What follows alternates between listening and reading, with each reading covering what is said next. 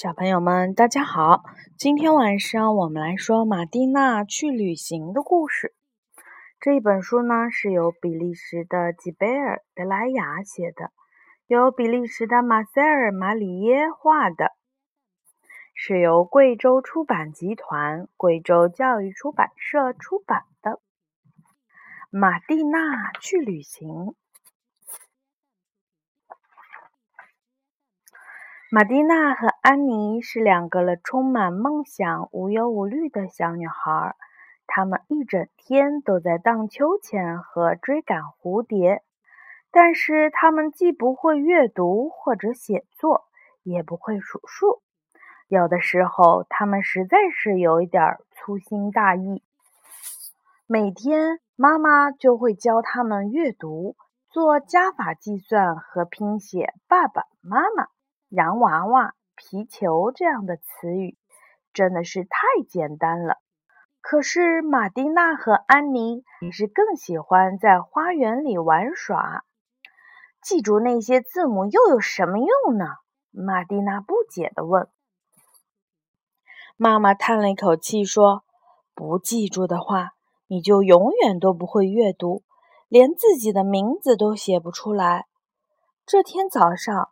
妈妈出门去书店买彩色笔了。我们出去散散步怎么样呀？玛蒂娜建议。好啊，我们来一趟长途旅行吧。他们开始准备行李箱。他们离开花园的时候，所有的朋友都来到栅栏边送他们。有毛绒玩具熊、机械兔子让洛和木头士兵。为了这趟旅行，玛蒂娜穿上了自己最漂亮的裙子。她还戴了一顶装饰了樱桃图案的草帽，撑了一把小阳伞。小阳伞跳跃着，仿佛是在草帽上方跳舞蹈似的。安妮在头上裹了一条丝巾，看起来迷人极了。我们去哪里呢？安妮问道。去非洲吧。非洲远吗？当然远啦，马蒂娜回答道。我们要坐火车，还要乘船才能到呢。两个女孩子大步流星地往前走着，就像妈妈很着急的时候走路的样子。很快，他们就来到了火车站。你们去哪里呀？火车站的站长问。去非洲，安妮回答。非洲离这里太远啦。站长大吃一惊，接着他看了看手表，吹响了挂在胸前的哨子。玛蒂娜和安妮刚好登上了火车，火车就开了。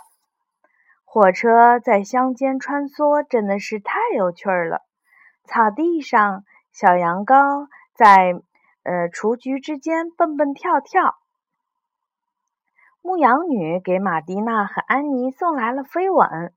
两个小女孩从来没有经历过这样的旅行。不一会儿，火车在一个小镇停下了，人们陆续下车，来到了站台。我们也跟着他们走吧。玛蒂娜牵起了安妮的手，做了这样的一个决定。路好长呀，天气十分的炎热。路的尽头有一座桥，桥的下方有一条河。河边的大树上面停满了鸟儿。这里是坐船的地方吗？我觉得应该是。我们就在这里等船吧。你看，那里挂着挂着一个路标牌，上面写的是什么？安妮问道。我不知道。玛蒂娜有一些不知所措了。安妮和玛蒂娜在河边坐了下来。等着那艘可以接他们去非洲的船，足足等了一个白天和一个晚上。第二天，船还是没有来，他们只好到处去找。有一个小面包师傅刚好经过这里，小面包师傅，玛蒂娜叫住了他。面包师傅停住了脚步，胳膊下还揽着一篮奶油蛋糕。我们想知道船停在哪里，路边上写着呢。船停靠在桥的另一侧。面包师傅回答道。显然，路标牌上写的内容是非常重要的。马蒂娜非常后悔自己不认识字，她谢过了面包师傅，拉着安妮向桥上跑去。我们快跑，快跑！船马上就要开了，你听见钟声了吗？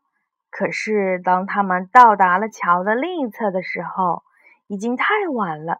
船刚刚离开河岸。开到了河中央，一股浓浓的黑烟从它的烟囱中冒了出来。船开走了，不要哭了，玛蒂娜说：“我们还是回家吧。”说到做到，他们立即动身了。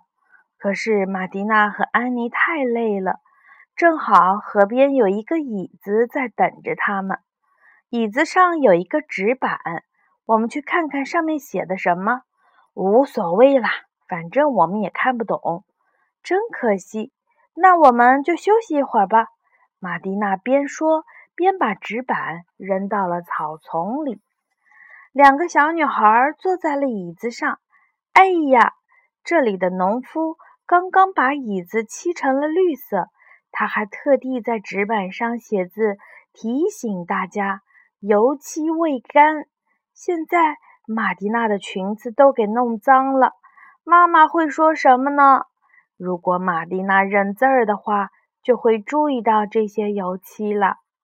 玛蒂娜在河边清洗完自己的裙子，对安妮说：“我们到那个小镇去吧。”他们来到了小镇上，有一个农夫正拉着一辆装满了小麦的车。先生。请问朝这个方向走可以回家吗？马蒂娜问农夫。是的，我的孩子们，朝这个方向走就对了。你们要走靠右手边的第八条路。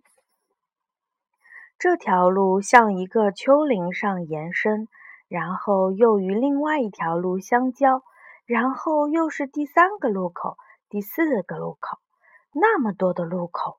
玛蒂娜和安妮不会数数，搞错了回家的路，迷失在了森林里。如果会数数，这样的事儿就不会发生了。森林里住着兔子、小鸟和松鼠，跟我们一起玩吧。兔子对两个小女孩说：“我们一起去采桑果。”一只乌冬补充了一句：“我们想要回家。”玛蒂娜打断了他们的话，她很生气。我们的家在哪里呢？安妮很困惑。听到了这些话，动物们都哈哈大笑了起来。这里可没有你们的家，兔子妈妈解释说：“这里是森林，有的是大树、空地和绵延不绝的小路。”兔子妈妈心肠很好，她又说。我带你们去找你们的妈妈吧。夜晚马上就要来临了。他拿上了灯笼，带上了火柴。玛蒂娜和安妮跟在他的后面。灯笼被点亮了，一路上灯光忽闪忽闪的。夜蝴蝶就在这微弱的灯光周围跳舞。两个小女孩就这样疲惫不堪地回到了家。妈妈张开双臂迎接他们，向兔子妈妈表达了衷心的感谢。大家都很高兴。嚷罗、玩具熊和木头士兵围着玛蒂娜和安妮跳起了舞蹈。两个小女孩没有讲出他们遇到的倒霉事儿，可是第二天早上，他们都开始认真学习起字母和加法来。过了一段时间。是很长很长的一段时间以后，他们又进行了第二次的旅行。在这一次的旅行中，数一数几棵大树，读一读路上遇到的指示牌上的字儿，对他们来说可是小菜一碟儿了。他们还从中得到了很多的乐趣呢。嗯，好，这就是马蒂娜去旅行的故事了。小朋友们，晚安。